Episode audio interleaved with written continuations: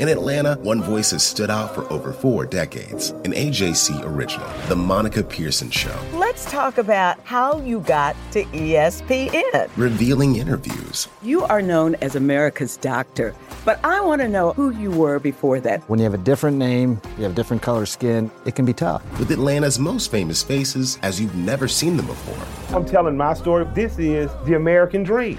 The Monica Pearson Show streaming now on AJC.com. Hip hop is a product of black people. It's a product of black song and celebration. The Atlanta Journal Constitution presents Hip hop's most pulled elements are pulled from the South. a Southern hip hop story. We always go back to that moment of the Source Awards. Everybody wants your rhythm, but they don't want your blues. The biggest names in hip hop. Atlanta is still the mecca for hip hop. 50 years. No one can deny One film. the power of the South now. The South got something to say. Streaming now at AJC.com slash hip hop. It's the state of the state in Georgia. Pay hikes and gun rights. We boldly seize the opportunity to plant seeds for the future in good soil, so a bountiful harvest would bring our state brighter, more prosperous days ahead. This is Politically Georgia from the Atlanta Journal Constitution. I'm Greg Bluestein, your host, with Patricia Murphy.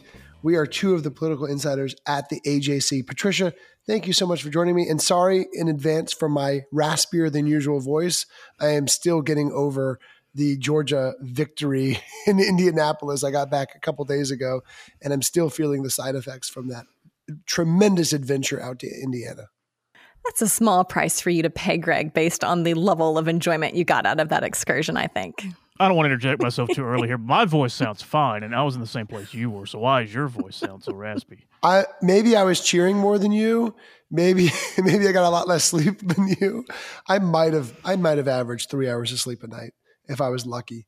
We had a uh, a little bit of a reunion of, of friends I hadn't seen in a long time. About about ten of my best friends all piled into one house in the Indianapolis suburbs, and then about eighty of us met right right before the game. So it was a it was a fun time, uh, but it was also a huge week for Georgia politics. And the governor might have had maybe his his most bipartisan friendly proposal at Eggs and Issues the other day when he said that he would suggest a resolution that the college football championship game be played on a Saturday rather than a Monday, uh, because if Georgia continues its championship ways, uh, this will be a problem for the, the the college football championship being played on the first day of every legislative session from here until whenever. Yes, I agree. I have a screenshot of my snooze button that I took at 3:45 a.m. because even I could not get up that early after the dogs win. Look at you, the, the hardcore UGA fan. Well, we will end up digging into the fallout of what President Biden had to say while he was in Atlanta earlier this week. But we need to start with what happened under the Gold Dome on Thursday. Both of us were there for the governor's final State of the State address of this first term. Our state has celebrated unprecedented success by keeping our state open for business, bringing record levels of jobs and investment, and putting to, and fighting to put hardworking Georgians first. We now have the opportunity to build a safer, stronger Georgia for, for all who call the Peach State home. Patricia, the governor's got a lot of money to play around with here. We, the state has a $2.2 billion reserve fund, and it's expected to even top that in terms of revenue. It had a record revenue year last year. It's going to top that this next fiscal year. So the governor has has some wiggle room, and he's using it to dispense with a lot of items on the wish list: pay raises for public employees of of five thousand dollars, um, uh, massive construction spending, um, two thousand dollar teacher pay raises, and of course that two hundred fifty dollar to five hundred dollar tax reba- rebate uh, that it, at the cost of about one point six billion dollars. That's right. I think also um, what I heard in there was a huge amount of spending on public education. Um, he talked a lot about putting money back into the budget that the legislature cut at his request during COVID. He called them austerity measures. He wants to replace all of that money. Um, and also talked about uh, supporting our teachers and their heroic efforts. Uh, talked about bonuses for bus drivers, for school nurses, for paraprofessionals. Um, his daughter is a school teacher, um, but then also, uh, I think we all remember fights that governors have had with teachers uh, to their own detriment in an election year. And um, Governor Kemp is really, I think, understands how much people are focused on the schools right now, focused on the teachers and everything that they've done. And so uh, it was really the top item that he talked about in his State of the State address. Yeah, he's trying to take teacher funding and, and, school funding off the table for Democrats in 2022. And you know, not that long ago, in 2014, that was one of the major arguments that Jason Carter used against Nathan Deal. That the, the state under Nathan Deal's watch had not fully funded schools under the what's called the QBE formula. It's very technical, but basically, the state hadn't been fully funding the school systems and uh, had re- refused to restore austerity cuts. And back then, the financial situation was a lot more tenuous than it is now uh, for Governor Kemp. And so he can use this sort of largesse um, uh, between uh, the state's economic rebound from the early days of the pandemic to also, you know, hundreds of millions of dollars pouring in from COVID relief funds. So between those two giant cash infusions, um, he's got a lot more breathing room to pursue some of these policies. Yeah, that's exactly right. And I think we definitely um, heard him do that. There were a number of other um, policies that I think would be broadly popular for uh, Georgians in general. Um, a $5,000 pay raise, not a bonus, but an ongoing salary increase for all state workers. That includes uh, members of the state patrol, that includes all kinds of law enforcement officers. Um, he also talked about uh, heavy focus, I think, on public safety and crime. There are just crime statistics that uh, are really uh, you watch them kind of go up and up and up, uh, not just in Atlanta, not just Metro Atlanta, but across parts of rural Georgia, southern Georgia. And so I think public safety has been on many communities' minds um, in Augusta, Columbus, Savannah. I mean, it's just something that um, we hear and continue to hear about quite a bit. He also talked about um, boosting the GBI's crime lab. Um, so those were the types of things that were, I think, very broadly popular and things that he have been he has been talking about really throughout his administration. We did, however, I think, hear a good bit of red meat. Uh, this is a governor who has a GOP primary coming up, and uh, that certainly uh, didn't go un, uh, unaddressed. Uh, he did not talk about the primary, but he certainly had some um, some uh, proposals that are not going to be popular with Democrats. I am glad you mentioned that because um, you know the budget is going to get the headlines. It is, of course, very important uh, the amount of money that is being spent on tax refunds, on teacher pay raises, on um, one-time bonuses, on, on, on fully funding school systems and restoring austerity cuts to the higher education system as well. But behind all that, the governor is also pursuing, to me, what seems like the most conservative policy agenda I've I've seen in whatever it is, 18 years I've covered state legislative sessions. Um, and and let's talk about one of the biggest items on that list is education, the governor targeting critical race theory. That's why I'm looking forward to working with the members of the General Assembly this legislative session to protect our students from divisive ideologies like critical race theory that pits kids against each other. I also look forward to working with the House and the Senate to pass and sign a parental bill of rights in our education system and other pieces of legislation that I strongly support to ensure fairness in school sports in address obscene materials online and in our school libraries. Let's tackle these one at a time. Critical race theory first. It's it's a graduate level course um, that that talks about racism as, as a systemic foundational principle that has affected everything in American society today. And it is also not something that is being taught in K through 12 schools. There's no evidence of that being taught in public schools um, in, in Georgia. Uh, but it's also become this sort of uh, byword for controversy in media, sorry, in conservative media circles.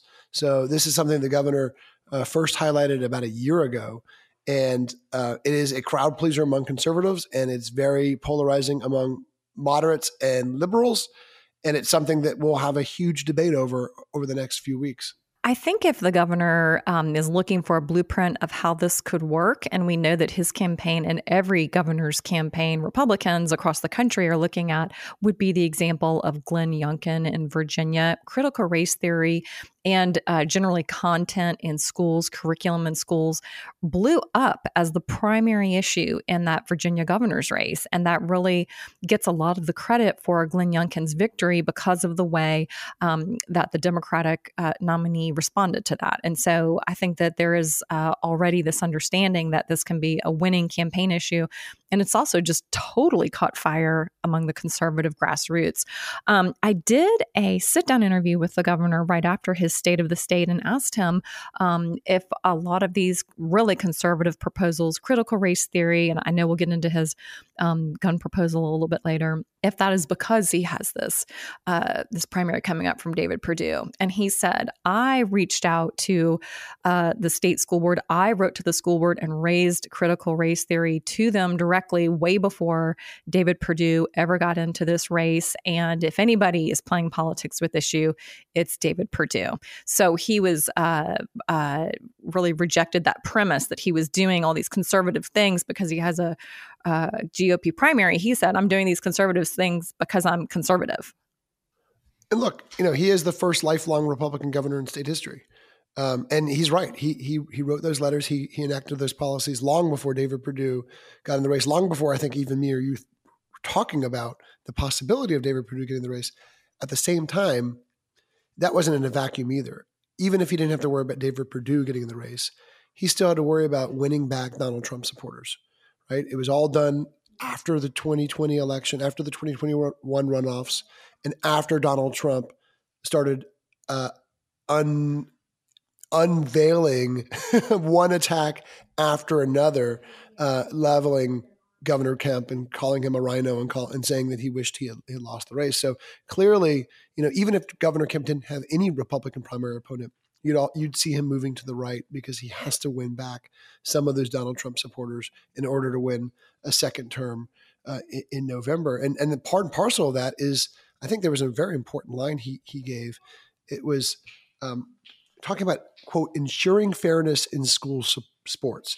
That is basically uh, tantamount to him saying he was supporting an effort to ban transgender women and girls from playing on female teams in high schools.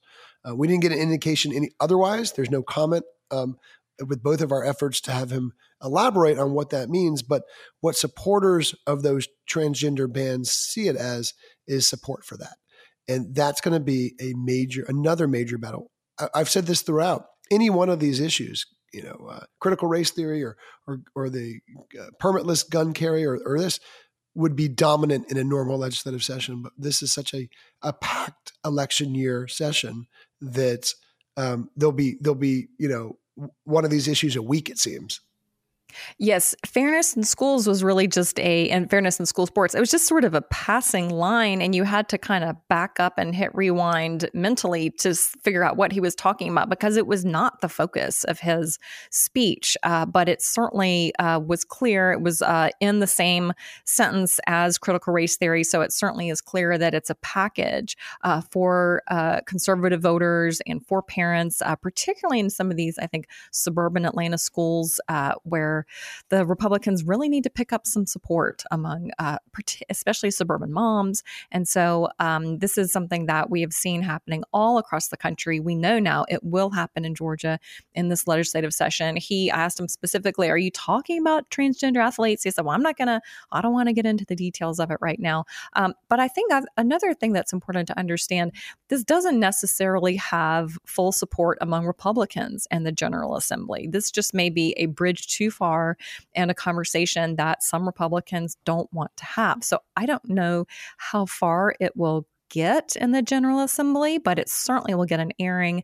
And Republicans, especially conservative Republicans looking for that Trump voter support, will get a lot of mileage of it in the meantime. Yeah, we'll be watching Speaker Ralston on, on the transgender uh, sports issue in particular.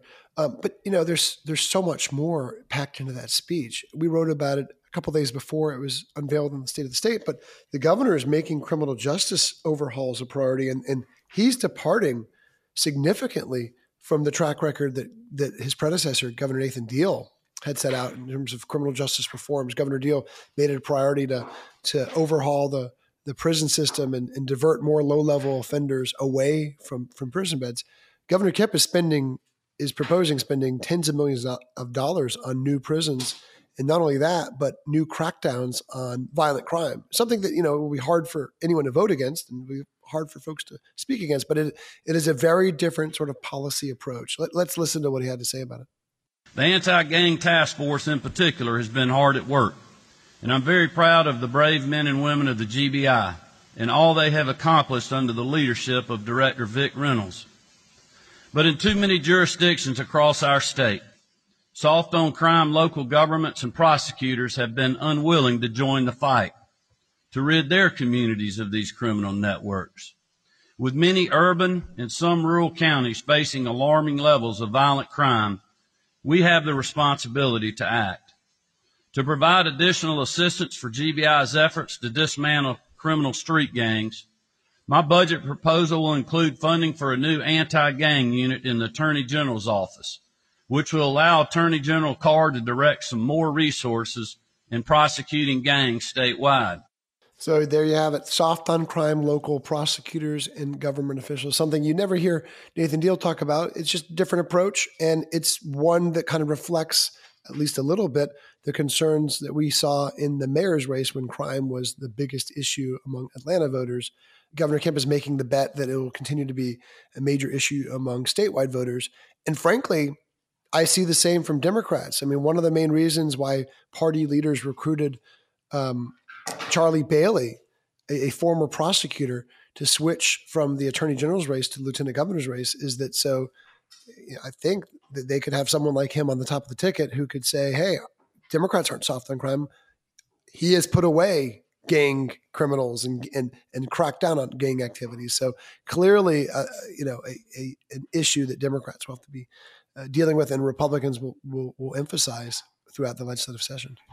Yeah, I think that Brian Kemp has just a different reality on the ground than Nathan Deal did at the time when he was pushing forward his criminal justice reform. Um, uh, Deal was pushing that forward when there were really record low crime levels. It just didn't feel like um, crime and fighting crime was a tippy top issue for voters. I think that's a really different situation now, two years into COVID. We've heard from mayors across the state, uh, sheriffs across the state, police chiefs across the state that uh, they they need more help. They need more resources. And one of those, um, even though Brian Kemp talked about uh, kind of liberal local prosecutors, um, one local prosecutor who is really begging for these resources is Fani Willis in Fulton County, and she has come up to capital, the capital, the state capital, and told committees uh, during the special session that was meant to be just about um, redistricting.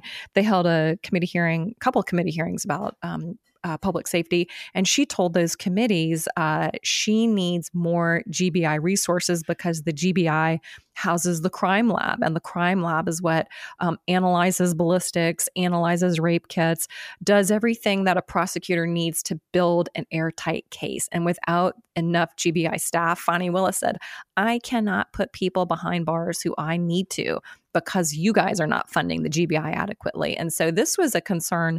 Um, she went up, stated publicly, and she said, Look, I'm, I'm here to tell the truth. I'm not here to make anybody feel better about the situation. Um, and so I think that was particularly one piece that they just couldn't ignore. Um, and the rest of it really does fold into Brian Kemp's uh, Brian Kemp's message here, um, which is to be, you know, kind of quote tough on crime um, in in the face of some local prosecutors, not Fulton counties, but some local prosecutors have been elected, um, and they have uh, moved forward with quite a progressive agenda.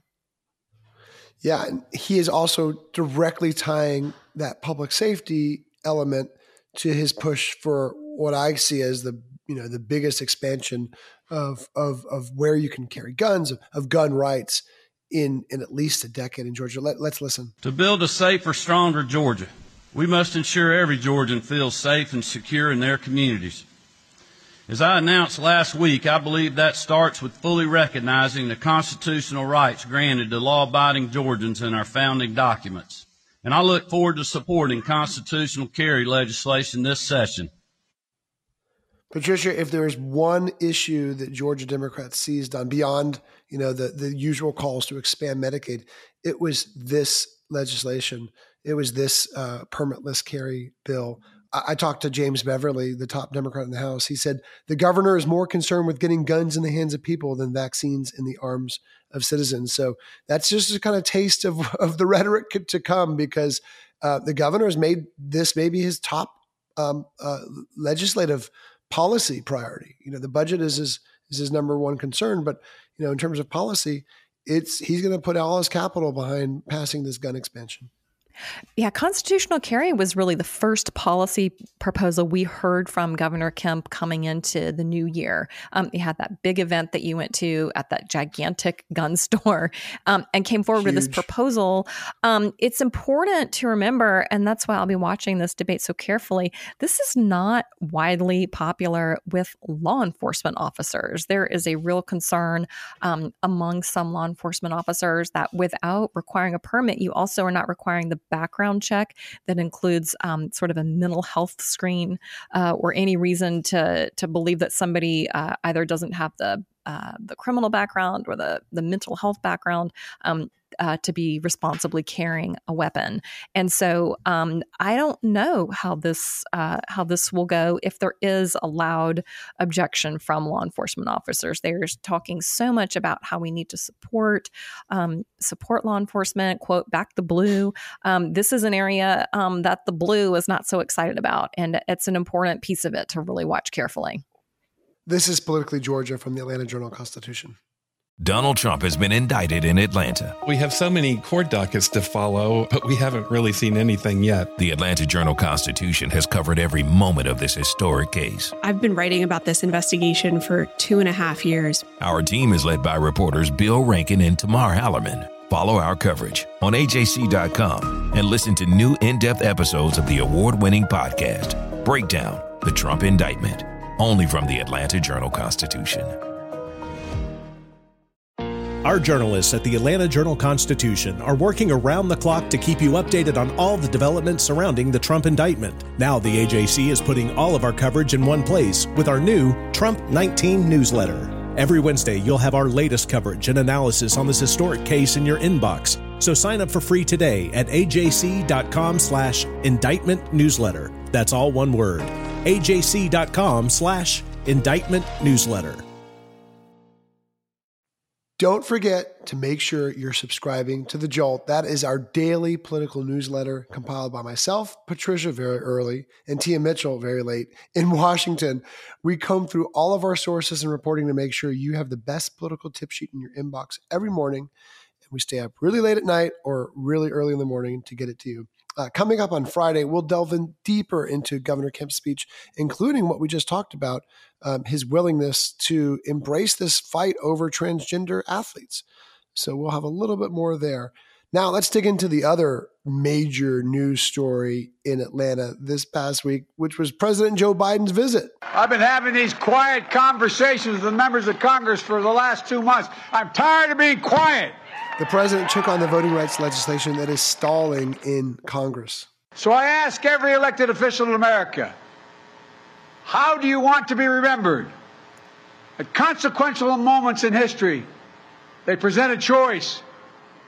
Do you want to be the on the side of Dr. King or George Wallace? Do you want to be on the side of John Lewis or Bull Connor? Do you want to be on the side of Abraham Lincoln or Jefferson Davis? This is the moment to decide, to defend our elections, to defend our democracy. and if you do that, you will not be alone. So these were his most forceful comments about, about the federal voting rights legislation. First time that President Biden said he's willing to roll back the filibuster in limited circumstances to, to, to pass this legislation.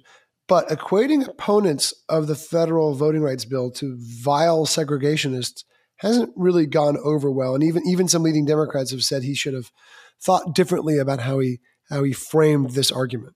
Yeah, you know, Mitch McConnell in an interview said that he looked at Joe Biden and didn't recognize the person he's become. I mean, it was really a different uh, presentation from Joe Biden, um, but I think he is really feeling the pressure from voting rights uh, advocates. Uh, there were obviously voting rights groups that boycotted that speech, that didn't come. They didn't call it a boycott, but they also didn't come.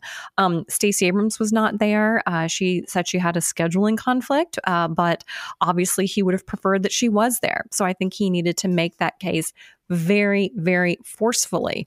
Um, and he did. Uh, the problem is that now, when he is back in Washington, there's really not a path forward on this. Even if he wanted to change the filibuster rules and have what he calls a carve out on the filibuster just for voting rights, um, Senator Joe Manchin, who is uh, uh, uh, key to this, and opposes changing filibuster rules said there's no such thing as a carve out. Either there's nothing or you have the whole turkey. There is no way to uh, to loosen the filibuster rule without eliminating the filibuster rule. And so it, I just don't know where they go with this. They what they really need to do uh, in order to pass it is to trim it down, um, make it a little bit smaller and more narrow, or open it up to amendments. I mean, there are a number of things they could do on the floor to at least get a conversation going about this. But as it is, in, in the scope that it is, and um, and uh, the way that it addresses voting rights, and it is an extremely broad, expansive bill, even though it's been narrowed.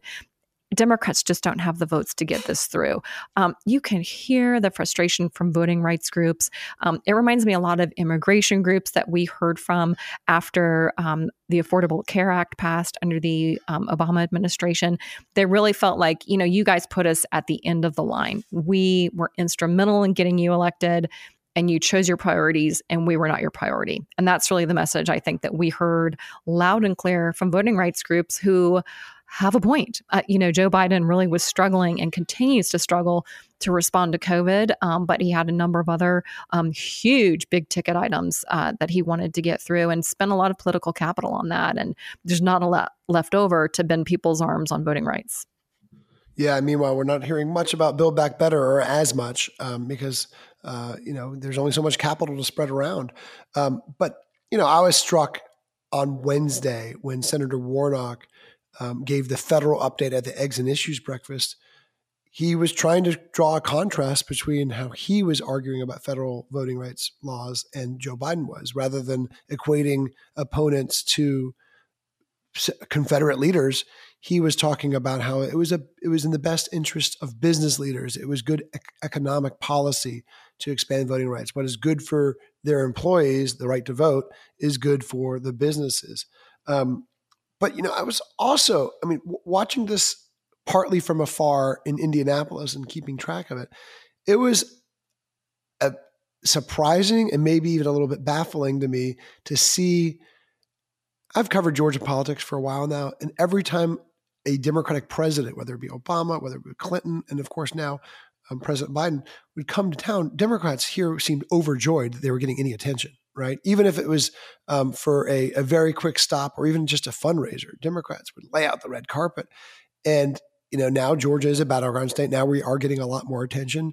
Uh, President Biden's been here multiple times this year alone, including pre-runoff rallies. Uh, sorry, President Biden has been here multiple times in the last year alone, including a pre-runoff rally right before the the, the Senate runoff votes. And you know, I think I guess a little bit of the shine is off, and we heard from a lot of Democratic officials, activists, advocates, elected officials, um, other leaders who were uh, upset about his visit. Not the fact that he was coming to talk about um, coming to Georgia to talk about voting rights necessarily. Some were mad that they had little coordination, little advance notice. Some were mad he wasn't holding a fundraiser while he was here for any of the uh, Democratic statewide candidates. And of course, um, we heard vocally from some of the activists saying he shouldn't have come at all. He should focus his attention on winning over Democratic senators to change the filibuster rule rather than coming to Georgia um, to, to lean on Georgians to help make his case. You know, it's the type of dynamic that uh, you frequently see in the majority party. Uh, there is a, um, you know, there's a double edged sword to being in charge, is that then you have the responsibility to deliver on all those promises you made. Were there not a uh, Democratic House and Senate, Joe Biden coming to town would still be a great message event, push the Republicans to do something. But right now they have a divided Democratic caucus. And I think that uh, voting groups, um, uh, local allies believed that when uh, Democrat is elected president, when we have the power, all of this is going to change. Um, and then you realize very quickly, especially with that tiny, tiny majority, um, that it's not going to change overnight. Um, and you go back to the Civil Rights Act, um, that was t- 10 years in the making minimum um, you know if not 100 years in the making if you really think about it. So um, i think that there is an impatience an anxiety that you can feel when you talk to democrats that they may lose the majority next year particularly in the house elections. And um, they want to see um, seamless execution and quick legislation. And that doesn't really describe the washington of today. And you touched on this before but you know, voting rights activists and advocates skipped the event, made it very clear why they were skipping the event. They were frustrated with with the lack of action in Washington. But someone else who skipped the event was Stacey Abrams, who is perhaps the nation's most prominent voting rights activist. Um, she said a scheduling con- conflict, and later on in a statement to the AJC a few days later, um, said it was essentially a, an event she could not reschedule. So she, we still don't know what it is, and they've said they will not say who it is.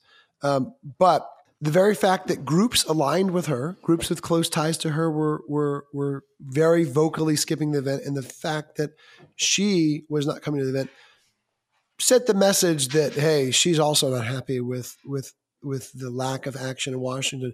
Um, there were some um, folks, including media outlets, that tried to um, assert that she was distancing herself from the president and his agenda overall, um, which we on the ground here know is not the case. I mean, she tried to lobby to be his vice president. She opened her campaign by saying that she would tie herself to to the president and his agenda.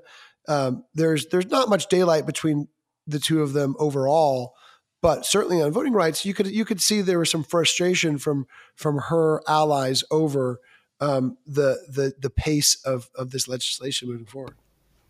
Well, you could also see the frustration from the White House that, oh, okay, if you're not coming, could you say why?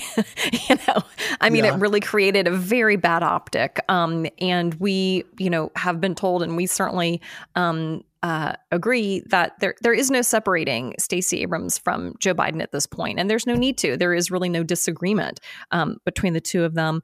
Um, but I think uh, uh, the Democrats might have uh, really thought about either asking in advance, "Are you available?" or uh, maybe even postponing that. I think they felt really pressured to get this trip in before um, Martin Luther King Jr. Day on Monday. Um, but I think it it created an event that didn't have the intended effect. Yeah, I reviewed some of the emails that went back and forth between the White House and the Abrams camp, and she did not get very much advance notice. Uh, a lot of a lot of Democrats said, I'm talking about high-ranking Democrats, said they learned of his visit through the AJC or shortly before. Um, so, and of course, there was there was grumbling about the timing, not just the fact that um, it happened with little notice, but it happened the Tuesday after the national championship game, the day after the national championship game, when a lot of politicians, Republicans and Democrats, were up in Indianapolis. It wasn't hard to find many, many politicians. Believe it or not, um, my brothers were at one of the bars in downtown Indianapolis, and, and I went to go meet them. And I walk in, and who is standing with them? They didn't know, they don't know each other, but standing right next to them was Karen Handel's husband, Steve. So I couldn't avoid politics for even even a drink at, at, a, at a crowded downtown bar, and certainly at the game. I mean, the first row in a box suite, uh, basically on the field, was State Representative Kasey Carpenter wearing a giant fake wig um, in a red and black jacket. So politicians were everywhere, and a lot and a lot of them, you know, unless they had a charter flight, could not make it back for Joe Biden's event. Well, and if you even look at the coverage of um, of the event here, obviously the Atlanta Journal Constitution wants very much to cover uh, the president's visit to um, such a historic place for such a historic reason to go for the current president to go to Dr. King's crypt um, and Coretta Scott King's crypt and talk about voting rights. That is front page news. Uh, you do it on the same day that Georgia has just won its first national championship in 41 years, and you might be below the fold. And I think that really yeah. is what happened. You know, a little bit of scheduling could have addressed that. I was looking at our, the schedule for our friends over at WSB, who of course covered you know the, the visit as well. But what they were promoting was uh, triple team coverage. They had a reporter, and of course, in Atlanta covering the fallout of the UGA victory, reporters in Athens, and they sent a reporter down to Blackshear, Georgia, the home of Stetson Bennett, the MVP, offensive MVP of, of the Georgia Bulldogs. So that was the focus um, uh, on TV, and of course, the AJC had you know tremendous coverage of the event, um, but it was overshadowed. Right, it was overshadowed by the first Georgia's first national championship in 41 years. I think it's important to talk about who was there with the president. Obviously, um, Senator uh-huh. Warnock traveled down uh, with the president. So did Senator Ossoff. Um, Jesse Jackson was there. Al Sharpton. Um, a whole coalition of voting rights leaders um, were there, um, but it just did not have the intended effect. And I think also you talked about the tone of the president and also the remarks of Senator Warnock um, at the Eggs and Issues breakfast. Senator Warnock is somebody who has been um, kind of taking the opposite tack of the White House on this. He has been speaking about this and only this. Um, in some cases, it was the only subject of his maiden floor speech for the Senate, uh, voting rights. Um, he has gone to the floor of the Senate many times to push for this. And instead of calling his fellow senators Bull Connor um, or George Wallace, he has said to them, This is a moral moment. Um, this is a moral moment you need to think about what you're doing with yourself and with your role as a leader in this country. Um, that also hasn't moved the needle quite a bit, but had, he certainly has, um, I think, uh, uh, developed a message for Senator Manchin that he can listen to and work with. And so Manchin has come to the table and has been willing to um, deal and negotiate on this bill. Uh, they've changed it for Senator Manchin. So I'm not sure this is the end of the road for this conversation, but I do think that Senator Warnock's approach to it has been quite successful. Um, unfortunately, the trip uh, that has accompanied this issue was not quite as successful. Yeah, and as you said, these these efforts tend to be years long, sometimes a decade or more long. And the problem for Democrats is their window is narrowing, especially with the likelihood that the U.S. House will flip to GOP control uh, in November. Um, now that the legislature is back in session, we plan to drop two shows a week. And be sure to catch everything else the AJC podcast department has to offer this week. The award winning Breakdown podcast has a new episode on Sunday to dig into the sentencing of those convicted of killing Ahmaud Arbery. D. Orlando Ledbetter, D Led, has his top 10 Falcons off-season storylines on the Bowtie Chronicles. Get a tour of the Obama portraits at the High Museum on uh, Access Atlanta. And we have a new podcast to announce coming up on Monday, MLK Day. The Hawks Report debuts with Sarah Spencer. The first guest, John Collins, if he's still with the Hawks. So please be sure to rate, review, share, and subscribe this and all of the podcasts here at the Atlanta Journal Constitution. Thank you, Patricia. Thank you, producer Jay Black. Thanks all of our listeners, and we will see you next week.